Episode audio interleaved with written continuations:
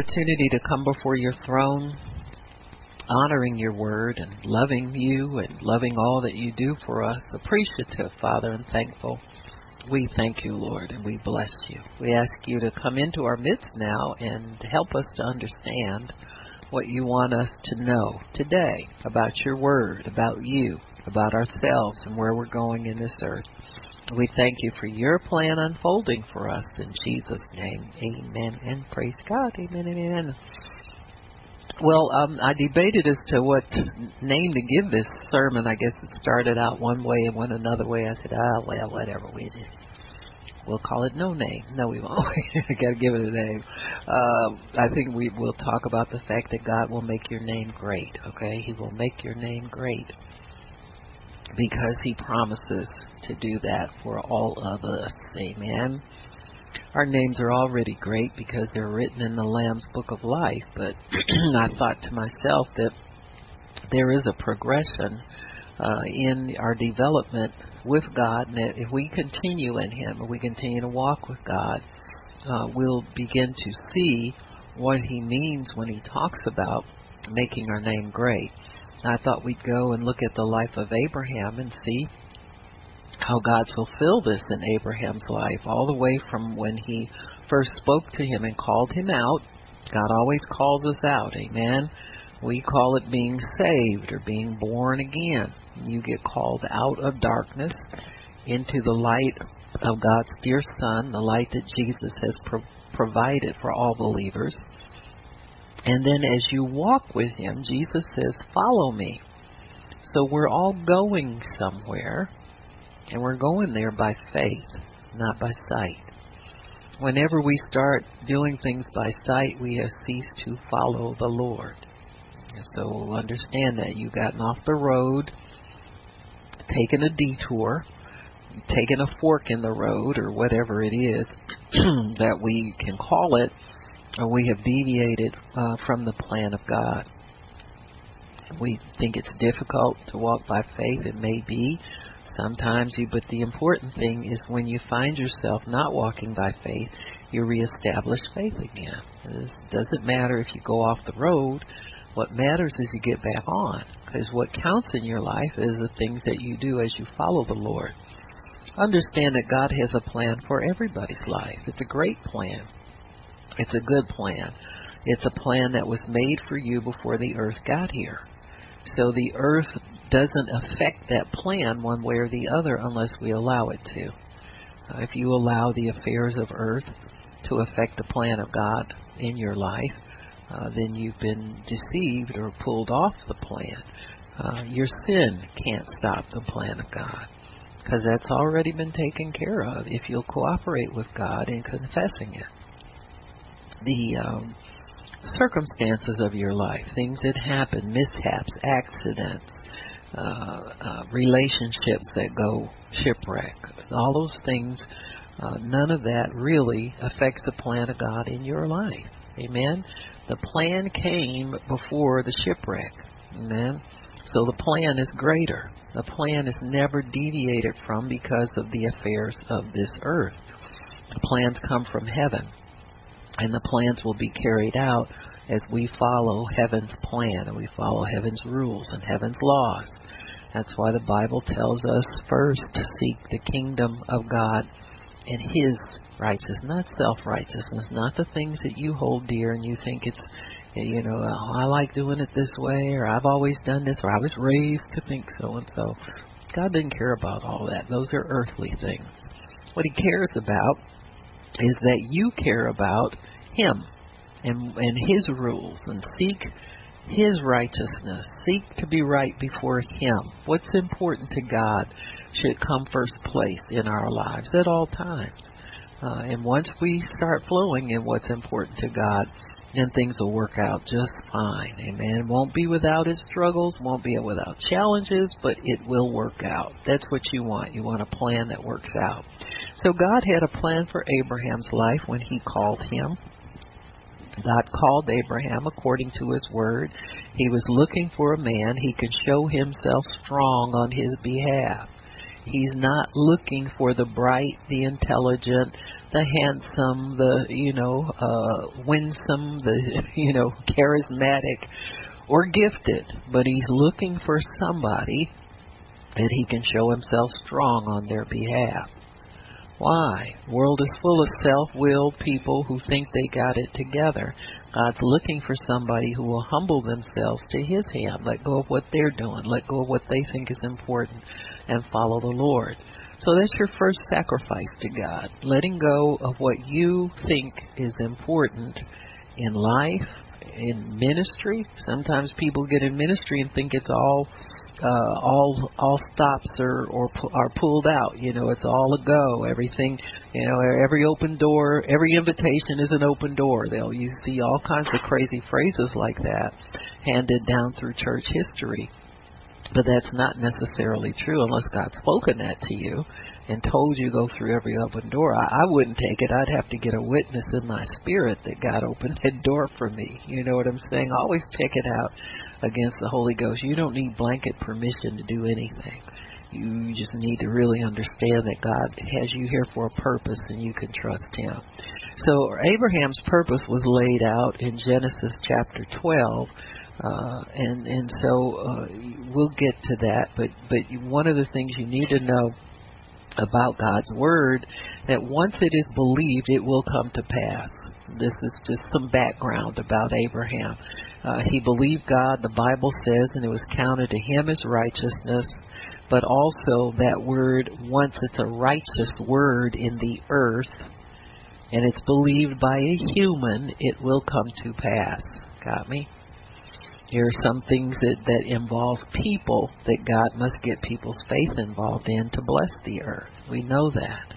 Uh, when Jesus needed food for the uh, for the people who were following him for the multitude, he blessed. He took something that they had already. You take a seed from the earth, offer it up to heaven, and it comes back multiplied to bless the earth. It's a it's a, a Bible law. God put seed in everything He created after its own kind. So it will produce after its own kind. So that God had to have bread, whatever they wanted. It had to be an edible in order for them to get food back. You got me? That's after its own kind.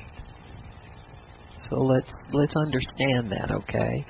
If you want good things from God, you got to plant righteous seed. You can't give God your cast-offs and have a bad spirit on your giving and expect to get what his word says you'll get. That that word promises a righteous result. Increase is righteousness. Multiplication is righteousness. Good measure, pressed down, shaken. That's righteous. Those are righteous terms. They don't come from earth. You can't find anybody that you will give something to uh, or loan something to, and they say, "Well, I'll give you uh, uh, twice as much if you'll loan me that." You think it's a scam? I said, "No, just give it back to me. You know, I just want my stuff back. You don't have to increase anything. You know, if people had stuff, they wouldn't be borrowing. Got me?" So when you hear that from a human mouth, it's always good to be skeptical. So the only place that standard can come from is heaven. Amen. And so when God says He will increase and multiply things, those are righteous results, and He must have righteous seed sown, which means we must believe. Faith is our righteousness. Believing God is what makes us right with Him. Abraham believed God, and it was counted to him as righteousness. So your faith, when it gets into the realm of the Spirit, translates over into righteousness, which means there's no stop on it. There's no penalty against it. There's no, it's always right. It's always absolutely the right thing to do when you believe God. So he takes that and in spiritual the spiritual results are that as if you never did anything wrong, it's 100% right prayer, it's a 100% right expectation, and so you have a right to expect God to give back exactly as His Word says. And so when it says Abraham believed God and it was counted to him as righteousness, that gave him favor and right standing with God. That's your open door. That's your key to everything that you need. When you put your eyes on those words in that Bible, you've got to mix it with your faith. You've got to be determined to believe it. You can't be skeptical, can't be critical, you can't be doubting. You must believe exactly as it is written. And so once you get into that, you understand that it's very easy to believe God for how He believes, supernatural. Everything comes to us in in the way He says. He's not uh, he's not shy about his promises. He's not exaggerating and going to switch it out for something that's easier for you to believe, that kind of thing. Uh, when you mix your faith with God's word, the end result is God's faith. Us plus God equals God. We're not in it anywhere anymore. It's all God's thing. It's all God's faith. It's all God's responsibility to bring it to pass once it's believed. And we must keep believing. You can't believe once and then say, oh, well, you know, it didn't happen yet and start doubting to think it's going to happen. You've got to shore up your faith with more of God's word. Hebrews 1 3 says he upholds the world with the word of his power. So if the world is being upheld, why should you doubt? If the world crashed tomorrow, then you got reason to doubt God's word. But if one one scripture is true, it's all true. He's not uh, being honest in one scripture and a liar in another one. It's all true all the time. He holds everything together by the word of his power. Once he says a thing, it is established because he is holy and without blame, which means he doesn't have to correct himself because there's nothing to correct. So we shouldn't correct him either and say, well, you know, I thought I thought God wanted this for me, but I'm too old. Or I thought God wanted this for me, but it's too late. Or I thought God wanted, you know, don't ever do that uh, with God's word. Because if you start doing it in one area, you'll do it in some others. Because doubt is doubt. It'll start doubting all over the place. God is holy and without blame. If his word is believed, it will come to pass. His words do not fail. Man. So he is he is believable. You have to wage some war to believe. Now this is the other thing. You have to humble yourself when you're found lacking, correct yourself, you know, repent before God and ask him to help you correct yourself and get back on the road again. It's like if your car broke down. You don't abandon your car because it won't start for you. You go find somebody that's got smarter than you about cars and you get it fixed. That's what we need to do with ourselves before God. God's smarter than us. Go find Him and get it fixed. If you know you've run off the road somewhere, you know you're losing hope in what God wants you has said He's going to do for you. You're weary, you're whatever. You just stepped off on the wrong road somewhere. So you need to repent and get back on the road and start believing God again. Everybody has to supply the faith lifeline to God. That's what your life depends on. You have to supply it yourself. When you find yourself doubting, correct yourself and go step in the faith line again. Man, other people cannot do this for you. You know, you you've got to supply the faith. Now, ministers who are are true to the word of God will let you know when you're stepping off and you're trying to get somebody else to supply faith for you. You got me? So, you know, like if if I tell people you got to talk to this and uh, like I did with Miss Ingrid yesterday, she just forgot to talk to the symptom and see coming up to the altar to get me to pray for you is only going to last for a minute when it's your responsibility to speak to that. You want to be healed, that faith has to continually come through you. Now, people think that's mean. People get mad at me when I do that. They think, oh, well, she needs to pray for me. That's her job. It is my job to instruct you in the ways of righteousness and this is something you can do. You, but your your mind is trained not to do it, so you're in training your mind to continually speak your to your body. Speak the word of God. I have to remind myself. You know, there are days when I'll say, "Oh, I'm sick of this symptom, and when is this going to leave?" And blah blah blah. It's going to leave when I get it together, and start talking to it continually. You got me?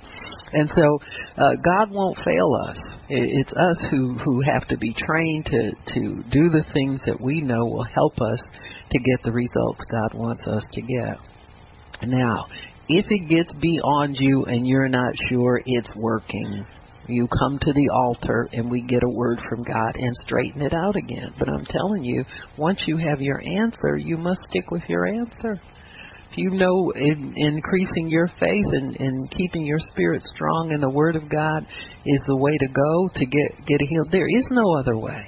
I, if there was something else to offer us, we'd have other things. Thank God, it's only one answer. Because if you stick with that, it'll get it'll happen. You don't have to guess which one to to go with today or how to get it to year. To, there's only one answer. He sent His word and healed them and delivered them from the things that are destroying them. So you have to have to understand that when God gives His word, He means it. The devil's going to try everything he can to keep you from believing the word. He's going to tell you it's not working, but it is working. You just can't see it in the natural. So get over in the realm of the spirit where you can be reassured by God that it is working. Amen. So everybody has to supply his own faith lifeline to God. That's the line you need to pull that thing into your life. If it's healing, you need a faith lifeline in in that by his stripes you are healed, already healed. Well, why do I feel this way? I don't know but I know you're healed. So which one are you going to believe? Going to believe your feelings or you going to believe the word? So that's what it amounts to. Peace calms the waters that your promise travels on. So if you look at your promise as being in a boat, you got to tow it into your your harbor, then you need peace about what you're doing. Turmoil always will distract you. So if your mind is confused and you think one day it is not going to work, or you think one minute it's not helping, or this isn't, I'm saying I'm confessing this word and it's not doing anything, already you're in unbelief. You got me. You you've killed your own faith with your thoughts. So you got ways of the warfare. Satan always kicks up a contrary wind to your promise. Guaranteed. Got me? So you can bank on him to come and do something to distract you or discourage you. But you can maintain your hold on your peace to allow your promise to come safely into port. Intact, nothing missing, nothing broken. That's what peace means. So when you have the peace of God, as you use your faith, your your promise will come in whole, intact, nothing missing, nothing broken. Amen. So hold on to your faith at all costs let your pride go, and you will be able to come safely into the promise of God no matter how large it is, no matter how crazy it seems, how no matter you know what I'm saying, no matter what the cost is, uh, we'll always come safely uh, into port.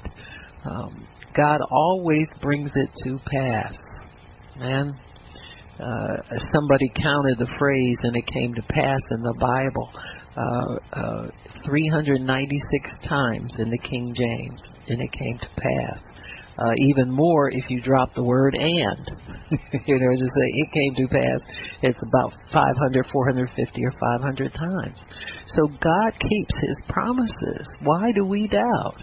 Because we don't have any experience in with God. You doubt because of your your uh, immaturity, uh, uh, inability to believe, lack of experience with God, and the only kind of experience you'll ever have with Him is a faith experience.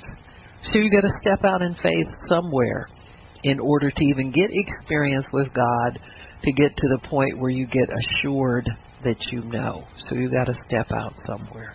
The first place we stepped out was in salvation. And salvation's kind of a funny thing because we don't really have to have now faith for that. Because if you if you understand salvation is going to heaven when you die, if you're not close to death, it's really not that important.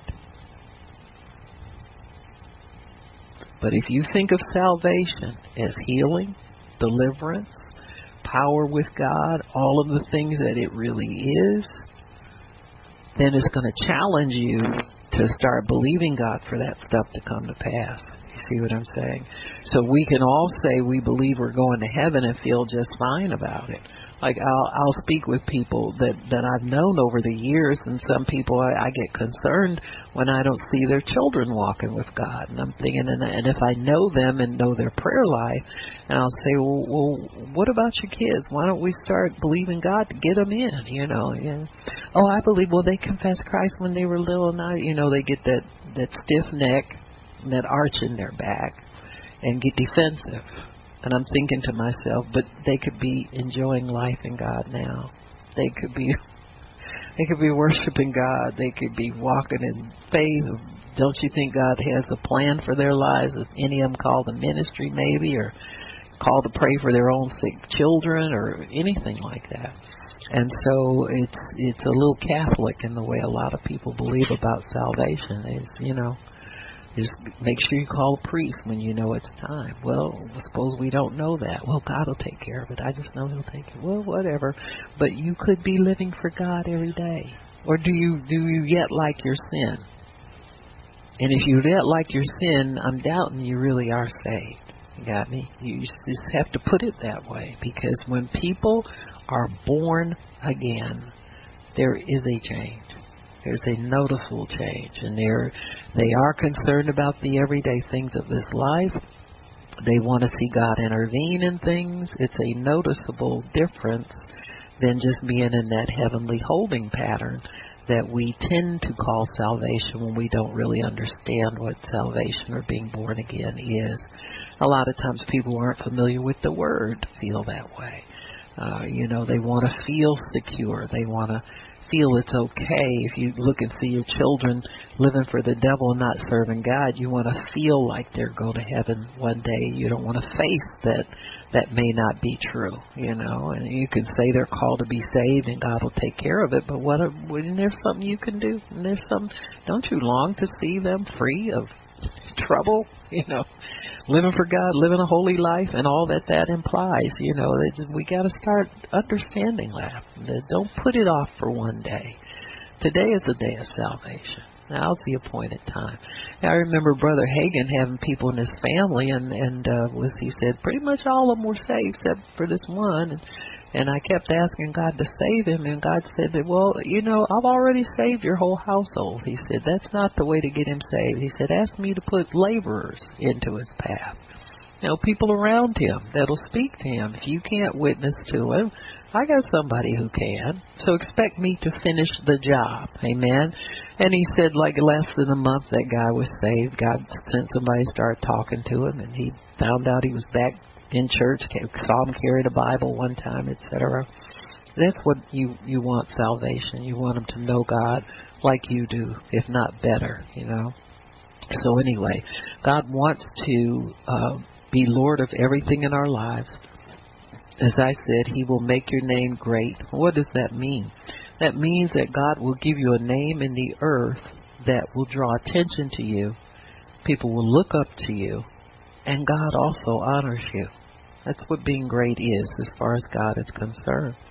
Being great means being trustworthy, being open to the things of God, being open to expand your vision of who you are, and and passing every God-given test on that that issue. So Abraham in Genesis 12 verse 1, we can start there now. Abraham has an interesting story because as a patriarch, his faith was left in the earth for us to receive. So just like, say for instance, um, inventions are carried down from generation to generation. Like when people first started to cook their meat or something like that, or cook food, once they understood that it, it was better if you put some heat to it, that got passed down from generation to generation. Why? Because there was faith in that. There was faith in that this is the way to live life and live it well. From just the process of cooking the process of food preservation developed. So that initial faith that people had developed the whole process to now where we have food processing plants. They can uh, freeze food, they can can it, they can uh, freeze dry it, they can dry it and shrink it, they can salt it and smoke it and do all of these things that preserve food. Why do you want to preserve it? Because you don't know if you're going to have it the next day because there's the way the earth is. So you don't know if a well's going to dry up. That's why you bottle water. You don't know if your uh, your food supply, your source, if if there's uh, a drought and the animals aren't there, the plants aren't there. So man has to learn how to do these things so that he can survive. And it's the same thing with faith. Faith is our main means of survival in the earth. And that's why when it comes to a person in the earth, God sees it as an inheritance for all humanity who will believe. So the faith of Abraham, that's why the Bible says those who are of faith are blessed with faithful Abraham. This is a cumulative faith in the earth. So, like the stories in the Bible, God kept that record so we have something for our faith to latch on to when we come into faith. The faith for uh, for uh, redemption and salvation came with Jesus Christ. So there's a record that faith started with Abraham, and it was handed down from generation to generation through the Jewish people who are his natural descendants until they get to Christ. And then because he has no natural children, he leaves his inheritance to those spiritual children who would believe the word of God.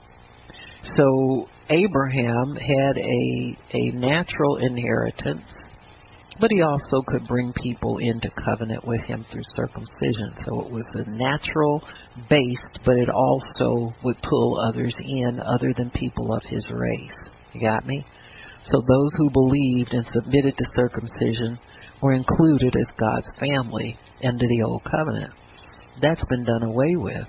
So those who are of faith are blessed with faithful Abraham because the natural as well as the spiritual inheritance must come together in Jesus Christ.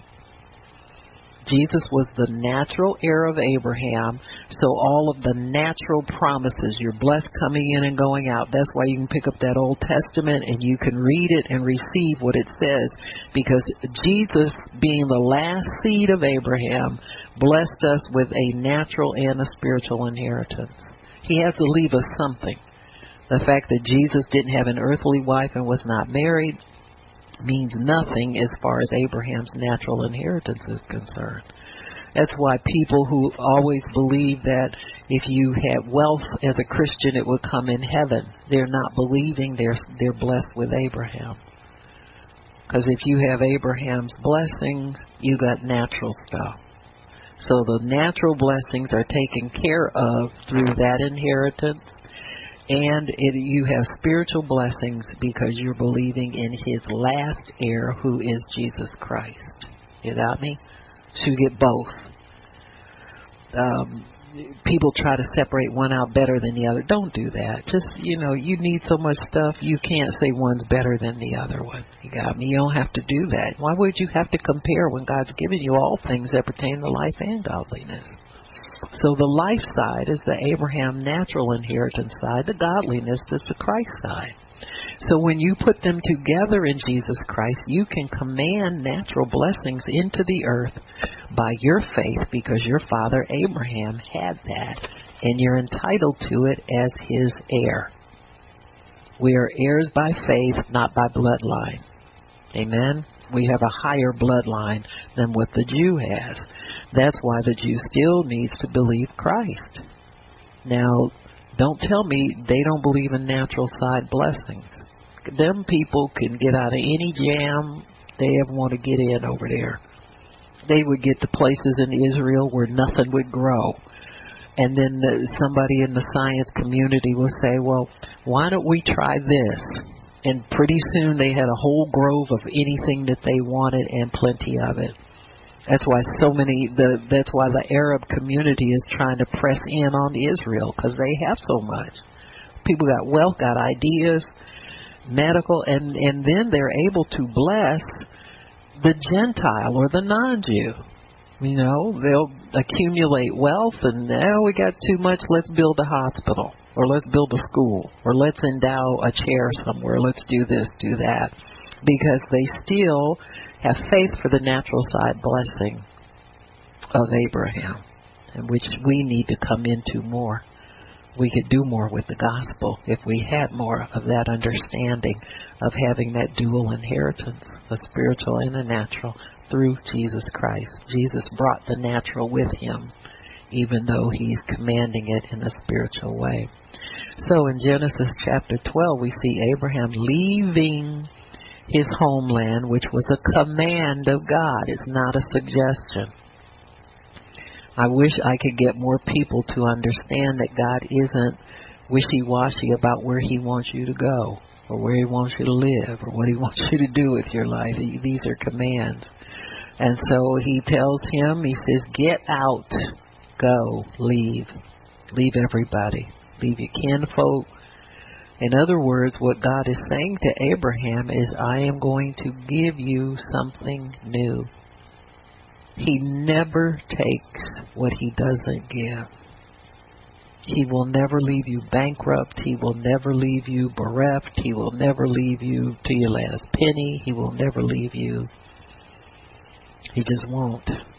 Man, always it's always a trade up. He's going to give you something greater because what you have is not is not fitting the bill anyway. You see how quickly Abraham left it. He said, "Okay." you know, uh, I thought it was cool here, but if you got something, if I'm trading up, I'm going. And so he said, Get out of your country, from your kindred, your father's house, into a land I will show you. I will make of you a great nation, bless you, make your name great.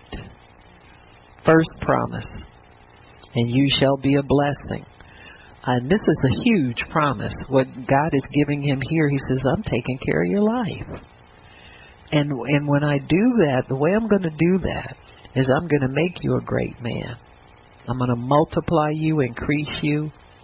People will know who you are. You'll be respected. All of that. I will bless them that bless you, curse them that curse you, or fight with them that fight with you.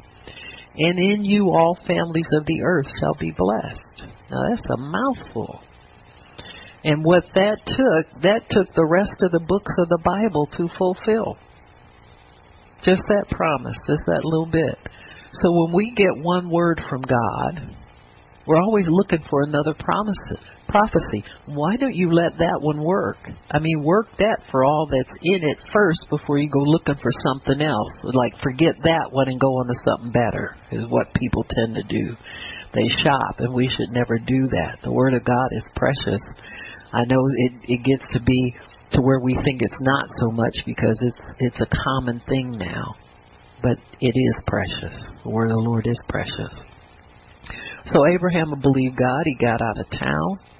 It says in verse 8, he removed from there and he journeyed on going toward the south. And then in verse 10, there was a famine in the land and he went down to Egypt to sojourn there. So put it this way when you get a promise from God, it takes you a certain distance in life. And then you need to either restore that, refresh that promise, re- refresh that understanding, or seek God for direction when you run into a problem on the path that He sent you on. So thus far, Abraham has followed God and done what God told him to do, but we got a problem. Problem is, I can't be blessed if there's famine here. I can't survive. I can't live. There's no food. There's no nothing. And he said uh, there was a famine, and he went down to Egypt. There was a famine, and he went. There was a famine, and he went. I had an unexpected bill and I worried. And I thought to myself, maybe I can ask so and so for money. Got me? So we all do this. We run into a problem, where we're at in life and we start searching for our own answer. That's all that happened to Abraham. He looked for his own answer instead of petitioning God and asking God to supply the answer. Now, the answer did come eventually because God cannot deny himself he didn't mistake make a mistake in sending Abraham to journey and and go where he went to he left Ur of the Chaldees and he went to the land of Canaan. It looks to natural eyes, well, he when he got there there was no food. God did not make a mistake in leading him there. God led him there with a promise that he would take care of him but the answer is here. But it's going to take another generation before that answer gets revealed to his son Isaac. Remember, Isaac was in a famine the same way, and God said, Don't go. I'm going to bless you right where you are. The one thing Abraham did not understand was that the blessing was on him. He wasn't chasing it, somewhere else. When God says, I will bless you, the blessing's on you.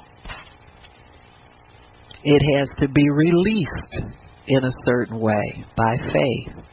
So, what Abraham should have done, what Isaac did, Abraham should have said, God, what do I do now? Because there's no food here where I am and God would have told him the same thing he told Isaac sow in here, even though it's famine, I want you to sow. And Isaac received a hundredfold return in that year. That whole trip to Egypt was totally unnecessary because you see the fruit of living out of your own wits. Amen.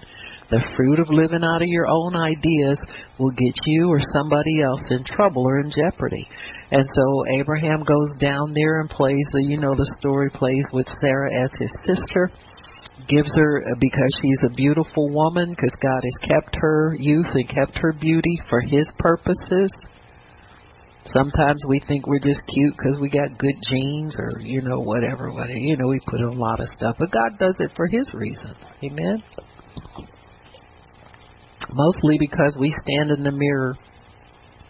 I renew you. Mirror, mirror on the wall. Who's the fairest of them all? Can I go in vogue somewhere?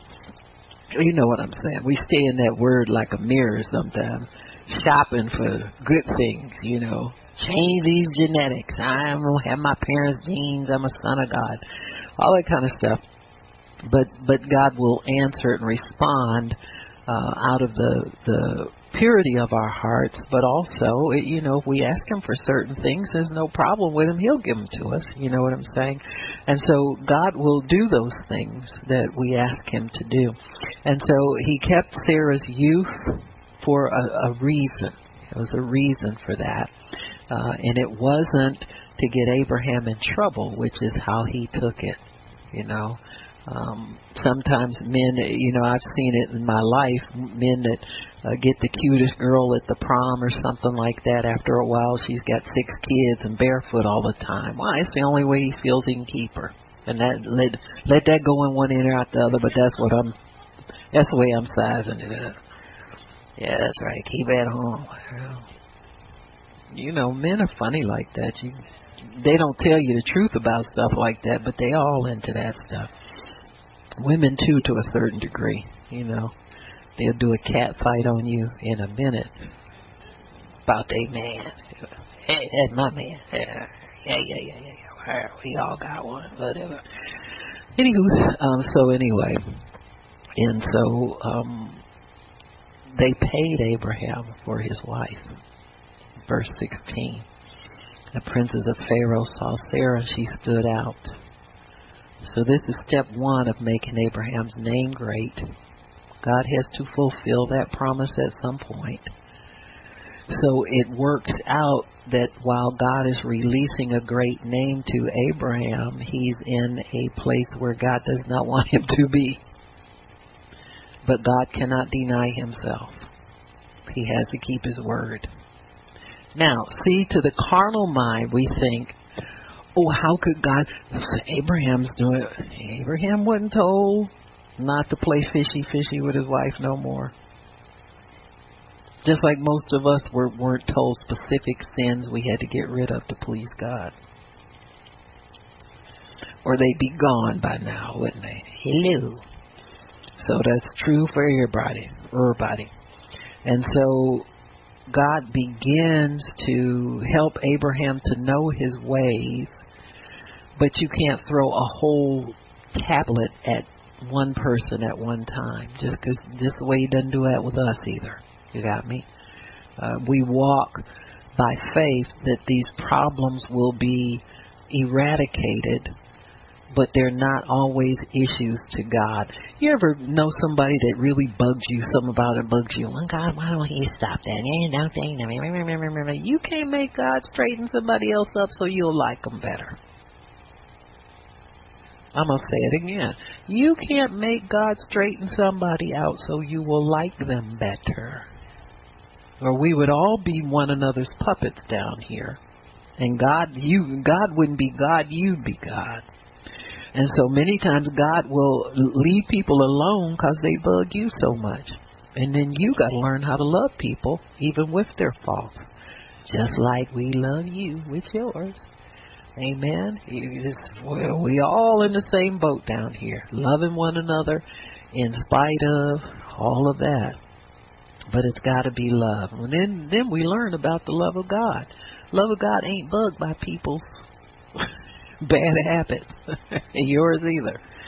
That way you won't let your bad habits bug you and get you defeated either, because that thing can work both ways. So it says here, verse 16, he entreated Abraham well for Sarah's sake. He had sheep, oxen. He gave Abraham all kinds of stuff.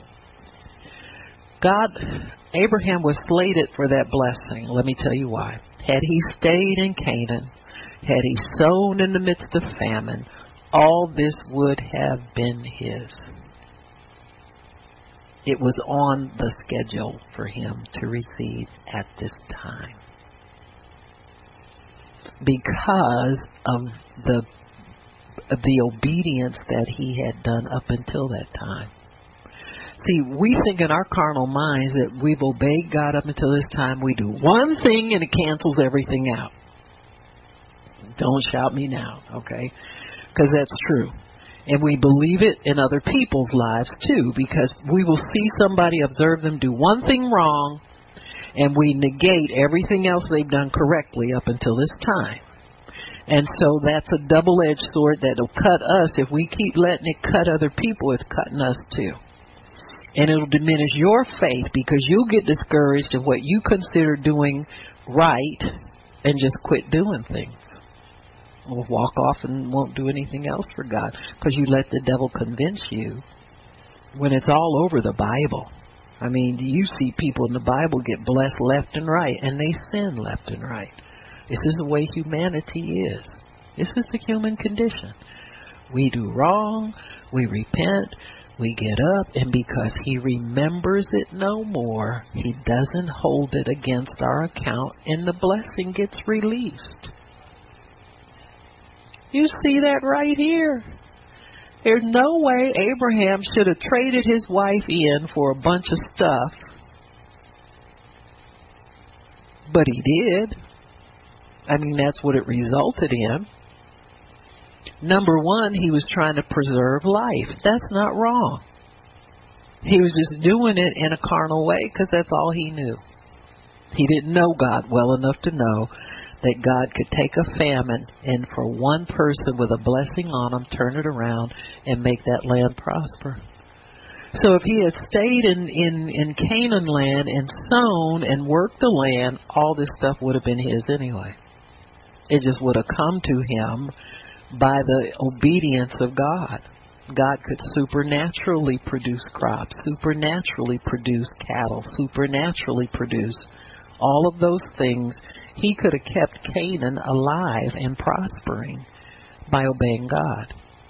So we have to learn these things. We have to learn the blessing is on us. You're not running to, like you see all these people leaving uh places going here oh there are no jobs here anymore i got to run down here and because they've got jobs down here well that's nonsense it's nonsense if you if you think you're running finding blessings you don't even believe the basic bible deuteronomy tells you all these blessings will what come upon you and overtake you so somewhere god's releasing blessings and they're going to run you down right where you are but if you don't believe that word and you think God lied to you and you got to run off and find a blessing, guess what? It won't be there when you get there. You have to work twice as hard. Or you'll be like Abraham. You'll live off your the fruit of your prior obedience until that runs out. Got me? And it'll run out. Like I see uh, people who are, you know, they think they can figure God out. You know, as a, oh well, uh, Pastor Barb, I, I haven't been able to get to church, but I still want to keep a prayer partner. I say, if you think you slick in God, you got another thought coming. You can choose what parts of the Bible you want and believe you still getting blessed because you're praying with somebody. Now that's the height of deception. You understand what I'm saying? It's nonsense. If God wanted partial obedience, none of us would be here. We'd all find something we like doing more than coming to church. And trust me, many people have. And they're barely making a struggle. They strain. They barely can feed themselves, but they get too much pride to humble themselves and go back to the house of God. So Abraham is here, and he's out here in Egypt. He's just going a day at a time. He's probably got a lot of fear. He feared from the beginning because he had a nice looking wife that some man would kill him for her. So he tells he divorces Sarah verbally between the two of them and decide to play brother and sister. Because well actually she is my half sister so but she's my wife too. She's my sister my wife. I remember a movie like that. Well no um, let me go back. Shake that off. But anyway, um, uh, um, what was I saying? It was, yeah, right. Confused. That's what it is. He's confused about who she is. And and confusion is never from God. I mean, you don't have to resort to your own devices to either protect yourself, to put food on the table. To all you got to do is is offer that that request up to God and see what God will do. Amen. And so Abraham knew that he could build an offer, uh, an altar, and make an offering and request from God, but he failed to do it. He just did what he saw everybody else doing because he panicked inside. Who hasn't panicked inside? And so in verse 17 it says, The Lord plagued Pharaoh and his house with great plagues because of Sarah, Abram's wife. Now, the great plagues really resulted in impotence in in the men there. So God did not want any man taking Sarah as his wife because he she belonged to Abraham. So he's doing that not only to protect her, but protect their future. Amen. And so Pharaoh called Abraham and says, What is this that you have done to me? Why did you not tell me she is your wife? So now the truth is out. I don't know who outed Abraham, but anyway, probably one of them magicians or somebody figured it out, told told the Pharaoh. And he says, She is my why'd you say she's my sister? He said, I might have taken her to my wife. He said, Now therefore take your wife, go your way. And Pharaoh commanded his men concerning him. They sent him away and his wife and all that he had. Well, if Egypt was going to be where they they were supposed to stay, why'd they get kicked out? Hmm? Sometimes we get kicked out of places and we don't understand it. Well, I was I was happy here, everything was going well for me, and then all of a sudden this happened, and we'll blame the devil when it's really God getting you where you're supposed to be. He wants to bless you. He can't bless you in a place that's not on the schedule for you to be in. Huh? So God keeps his word to Abraham. Whatever you're on schedule for, you're going to get at the appointed time. I don't care where you are.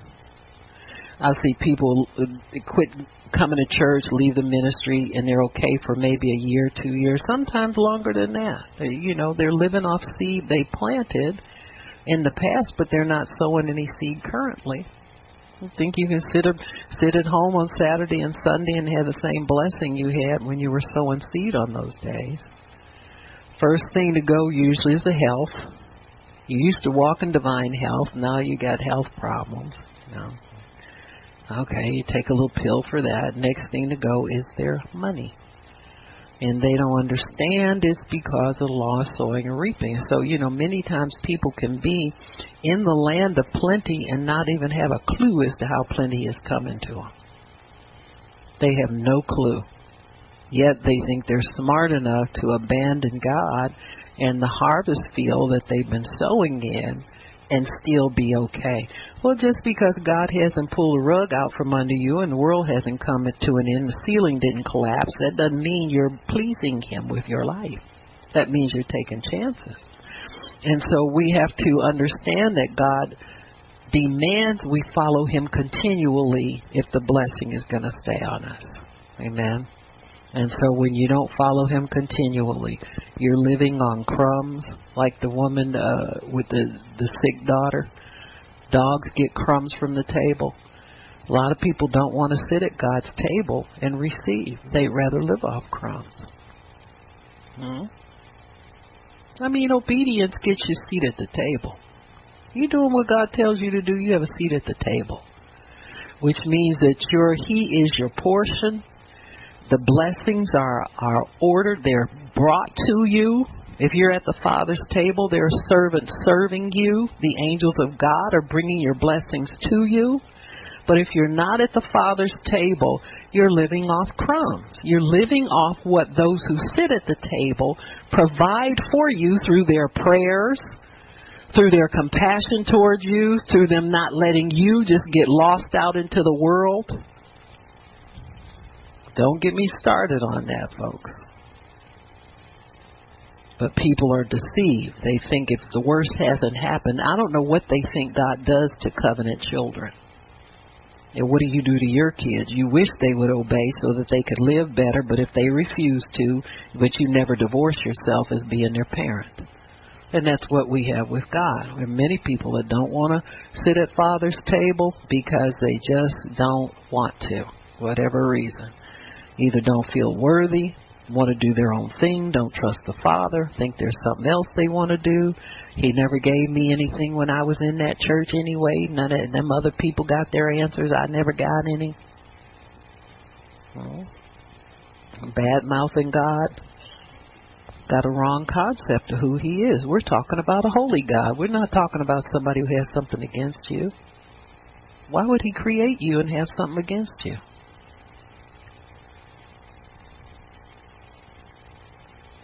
No will say anything and think anything about God. So we have to correct that. We have to understand that if anything's wrong in the situation, it ain't him. Huh? It's not him. So we eliminate God as the perpetrator, then we only got two people. That's us and the devil. Which one you want and you got him under your feet. So what's the problem here? Hmm? So chapter 13, then Abraham uh, leaves Egypt. Verse 2 it says, And Abraham was very rich in cattle, silver, gold.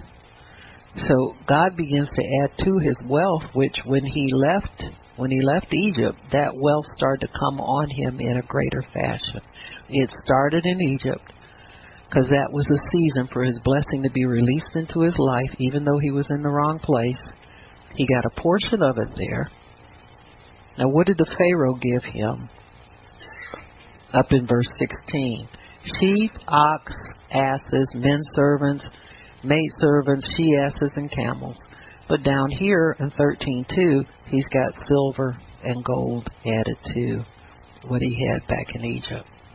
So as not to confuse him into thinking that his plan for his life in Egypt came to pass. the way it was supposed to. God always adds to it when we get in obedience. He was in disobedience before, and that blessing fell on him. When he got in obedience, he began to prosper. There is a difference between a blessing falling into your hands and you prospering. When you get in obedience, that's when you prosper. He was fed in Egypt. He received a smattering of his blessing in Egypt. But he began to prosper when he got back into the will of God. So prosperity always requires obedience to the will of God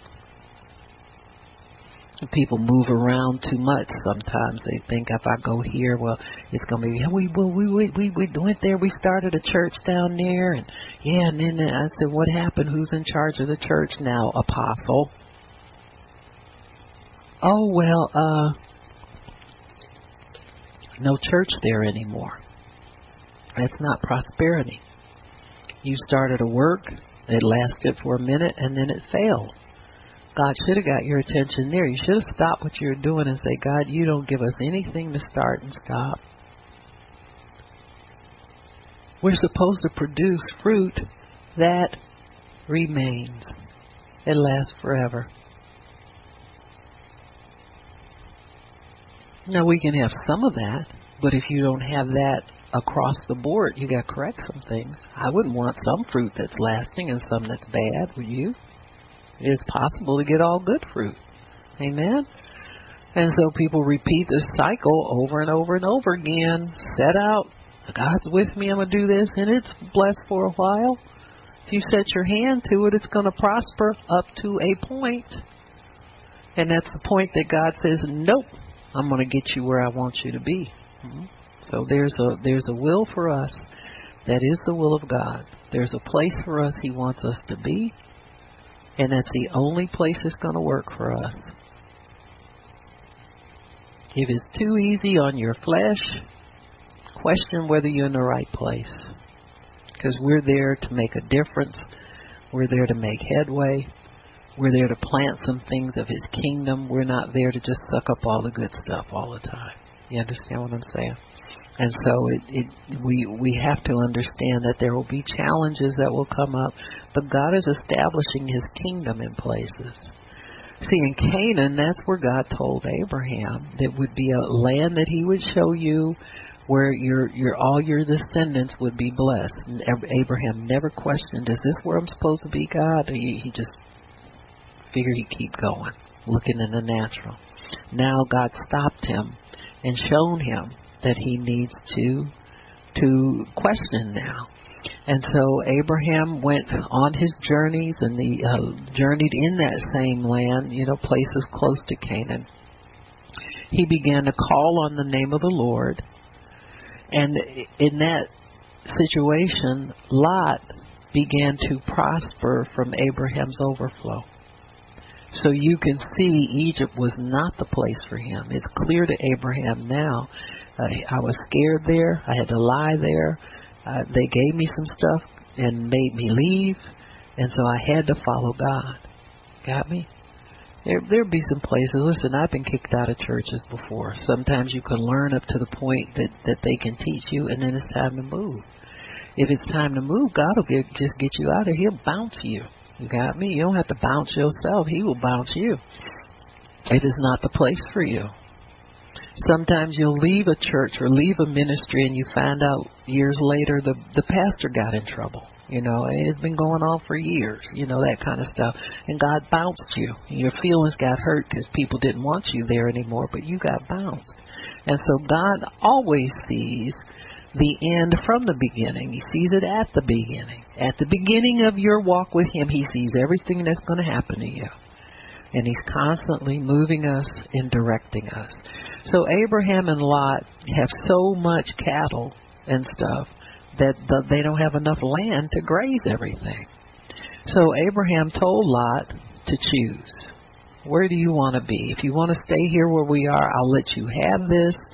But if you want to pick something better, you go ahead and take that. But we need to separate because we can't get along anymore.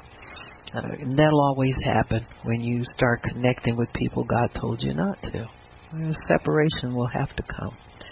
Lot chose in verse 11 all the plain of Jordan, and Lot journeyed east and separated themselves from one another. And Abraham stayed where? In the land of Canaan. Lot could not have chosen Canaan because it wasn't for him. God wouldn't let him. He reaffirms to Abraham, even though Abraham says, You choose, Lot, choice is yours. That land of Canaan was locked up for Abraham and his physical descendants, not nephew Lot.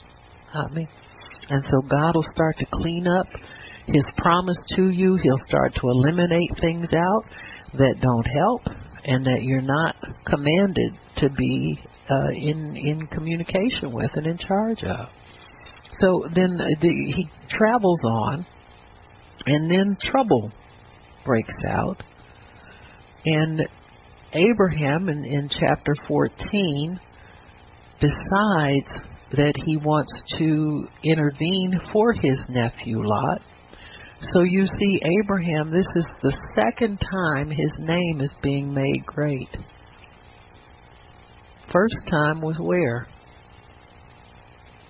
In Egypt, even though it was great in a not so nice way. Huh? He was great in the eyes of Pharaoh. Pharaoh gave him all kinds of gifts and all of that stuff first in exchange for his wife and then later because he was the prophet of God and God had warned them and shook their lives up not to intervene with these people. He knew they were holy people. So he was allowed to let go and, and serve his life. And so even though your name is great sometimes in is not a real pure sense, it's great anyway because God promised to make him stand out. When he makes you great, you stand out among men. And so here we go, Abraham again in this rescue of Lot. And there was a, a war that went out. Uh, uh, um, uh, Lot chose the land of Sodom to go and live in, and that's where he lives. But Sodom was such a wicked city that they were being captured by many, many kings over and over again. So this last capture of Sodom, they take everything that the king of Sodom has, and Lot included. So Lot is taken as a hostage to the person who captured Sodom. And so it says in, in 14:14, when Abraham heard that, or Abram heard that his brother Lot was taken captive, he armed his trained servants born in his own house, 318 so here we have Abraham having a household army. So he's become a nation in every way because a nation can provide for many souls, a nation can allow for growth, a nation can allow for expansion. So already, and they have uh, protection, they have ability to defend themselves. So Abraham has developed not just from Abraham and Sarah and Lot in a little household, but now he's developed into a small city, you could say, or a community, or a tribe, or village without any descendants of his own and he divided himself against them. Verse 14 it says that uh, he armed his own trained servants, 318, and pursued them to Dan. Divided himself against them, he and his servants by night, and smote them, pursued them. And, and he brought back, in verse 16, all the goods, and his brother Lot, and his goods, and the women also, and the people. So he becomes a rescuer of a nation of people because God has made his name great and he is fighting those who fight him and he's going to bless those who bless them. So you see God keeping his word to Abraham. Even though Abraham doesn't do everything perfectly, we know that. That goes without saying. That's not why God blesses us. He blesses us because he promised and for the sake of his name king of Sodom went out to meet them after his return from the slaughter of those kings. And Melchizedek, king of Salem, brought forth bread and wine. and was the priest of the Most High God. So here his name is even greater. He's great with man because he's conquered them, and he's great with God because God sends a priest to bless him and minister over what he has done. And he blessed him and said, Blessed be Abraham of the Most High God, possessor of heaven and earth. And blessed be the Most High God, which has delivered thine enemies into thy hand. So here we have God keeping his word again. And Abraham gave him tithes of everything. And the king of Sodom said to Abraham, Give me the persons and take the goods to yourself. Abraham said to the king of Sodom, I've lifted up my hand unto the Lord. In other words, I've sworn to God, the Most High God, possessor of heaven and earth. he says, like, you know, listen, I got the possessor of heaven and earth fighting for me. What do I need with your stuff? See? This is the way we should view life, folks. We've got the possessor of heaven and earth promising to take care of us. What do we need with man's goods? What do we need with man's help? What do we need with anything? And he says, I will not take a thread, verse 23, even to a shoe latchet, and that I will not take anything that is yours, because you'll start to say, I made Abraham rich. In other words, Abraham said, I will never ter- trade in a heavenly blessing for an earthly blessing. Abraham knows for sure that God's made him rich. Even when he got that stuff from the king, from the Pharaoh down in Egypt, God straightened him out on that.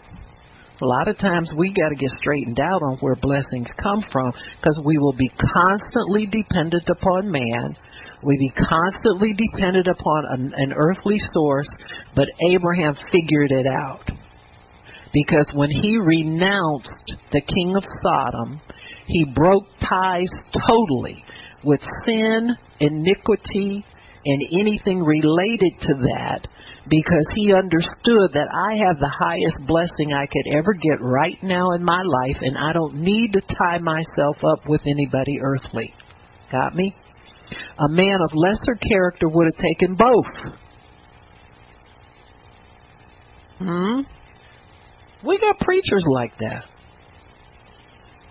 They don't care where their blessing comes from. They, you know, just, send it in. Yeah, they got a way to rationalize everything. Huh? There's a, a gentleman now, young guy's got a church. He's a pastor to somebody who's a, a, a, um, a entertainer, a very you know popular entertainer among young people.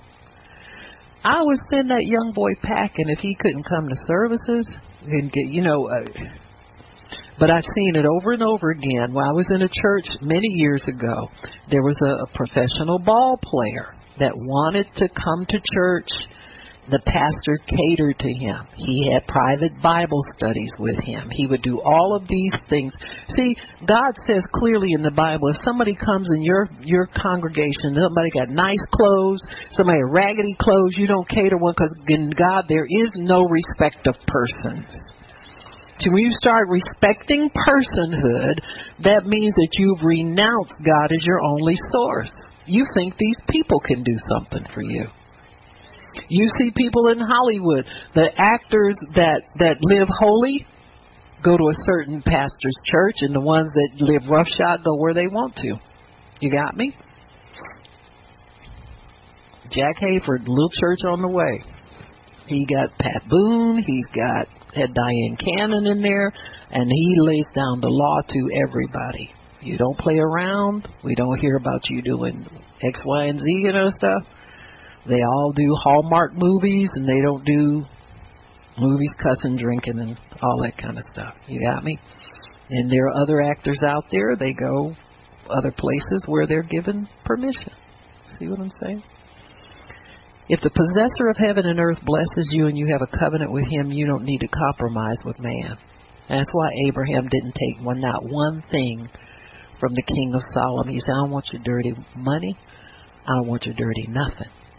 He says, I'm just saying, allow those young men who maybe had your provision while they were out there fighting, you know, we'll allow that, and that's the end of it. I don't take anything from you.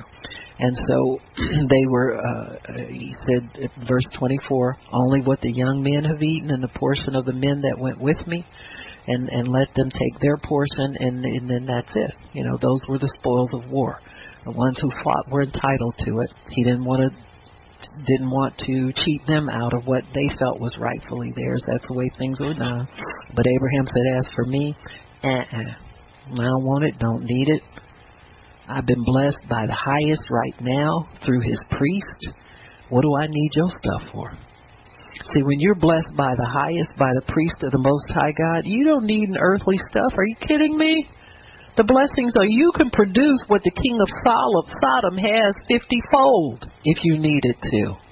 Why would you take anything from a lesser person? This is going to be important later on when Abraham's name becomes great with God because because Abraham renounced that tie with Sodom, then God will have to honor his prayer about Sodom. If Abraham had made a tie with Sodom, God would have killed everybody there, Lot included, no questions asked. But because he has somebody on earth who lives pure and lives for him, he can get an intercessor who will intercede for the few righteous people who are left in that town. Got me? So this is how we keep ourselves pure. This is how we keep ourselves holy. This is how we keep ourselves righteous. Got me? When God needs you to disconnect from people, He will disconnect you and He will find you a way to still prosper and still be blessed. He won't disconnect you from a life source that you know you have to depend on. So, so Abraham goes on with God, folks. He goes on with God. Um, let me see the next place we want to go to. I think in in uh, we did the battle of Sodom, and then over in uh, chapter 15, Abraham then reestablishes his covenant with God. He uh, he begins to question God. What what are you going to do for me? You said you're going to give me kids. I don't have any yet. That is a perfectly legitimate question to ask when you're asking in faith. If you're asking complaining, you won't get an answer. Not from God. You know, you get the same old backlash in your head. You know, is God, what's going on here? Is this ever going to happen for me? Is, yeah, whatever. And and he starts to to uh, question God. In verse four, God says, "Behold, the Lord came to him. This shall not be your heir." He keeps saying, "I'm gonna have to leave all my stuff to this uh, man who's just my servant. I want to leave it to an heir, like you said. Where the Lord came to him, this shall not be your heir. He that shall come forth out of your own bowels shall be your heir. And he told him, look up in the sky. He sky. He reaffirms his original promise. God seldom will take you on a different road than you've been, especially if it's been successful. Now, if you've been messing up the whole time, He needs need to get you on the right road. But if He's you've seen success on it, then he will oftentimes reiterate what he's told you because he sees you're losing faith in it. Got me? He have to tell you again. He says in verse 6 Abraham believed God and it was counted to him for righteousness. So now Abraham can look up or look down and be reminded of the promise of God. That's the way we need to live. Everywhere you look, you get reminded of the promise of God. First, he told him, Your kids will number as the sea, uh, sand on the seashore. You'll have that many children. Then he says, Look up in the sky. You'll have that many kids. So everywhere God, every everywhere Abraham looks in nature, he sees the promise of God. Oh yeah, those are my kids. Oh yeah, let me remind myself. Yeah, yeah. And so, verse eight, he says, "How shall I know I'll inherit it?" And he said, "We'll cut a blood covenant." Says, Take me a, an animal three years old, a goat three years old, and so forth and so on. And he took all of these and divided them, and then then uh, uh, God shows up after a deep sleep falls on Abraham. So Abraham has no idea what happened while he was asleep. And that's a a picture of Christ coming, the pre-incarnate Christ, which people saw in types and shadows and, and things they call theophanies, that is, pictures of God. So here's a theophany of Christ, but Abraham is asleep, not knowing what's happening to him. Remember the last guy he put to sleep? Huh? We don't know if he took a rib out of his side. He didn't. But but what he does in in this thing, it's the secret things belong to the Lord. So it's Christ is there, but he is not to be revealed yet. So that's why Abraham can't see him.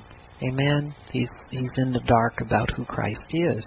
But the Bible says the smoking of uh, well, let me see where it says. And he says unto Abraham, Know of a surety your seed will be a stranger in the land that's not theirs, and all of these things. And, he, and they shall serve him, and they shall afflict him four hundred years, and also that nation whom they shall serve will I judge, and afterwards shall they come out with great abundance, and you shall go to your fathers in peace, buried in old age, but in the fourth generation they shall come out. So he explains everything about the nation of Israel. And it come and it came to pass when the sun went down and it was dark. Okay. So I'm sorry, he didn't go to sleep. It was dark.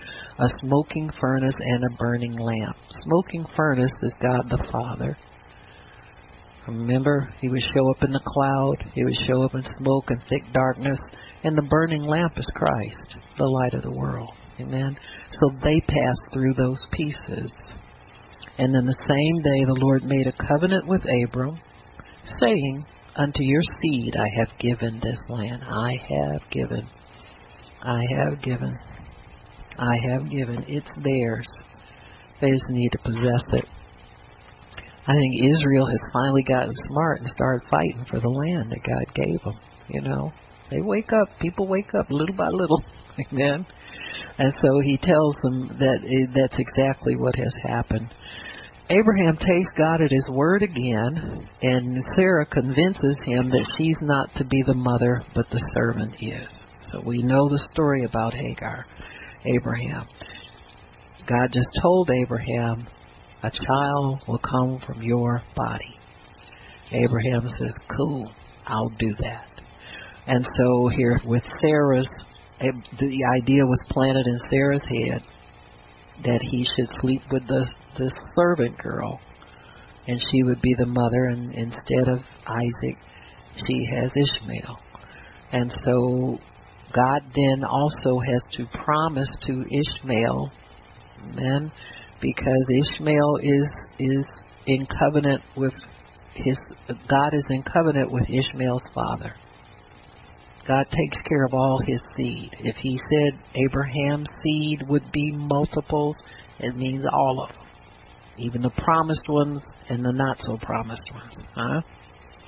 The misbehaving children and the behaving children got to eat too.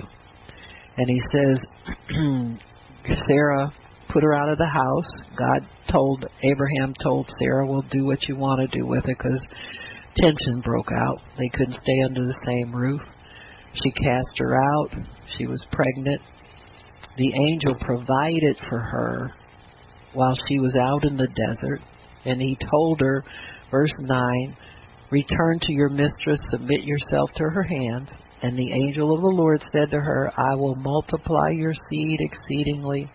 It shall not be numbered for multitude. So all Abraham's seed get the same promise. Abraham, uh, the angel of the Lord said to her, Behold, you are with child, bear a son, call him Ishmael, because the Lord has heard your affliction. Ishmael means God hears.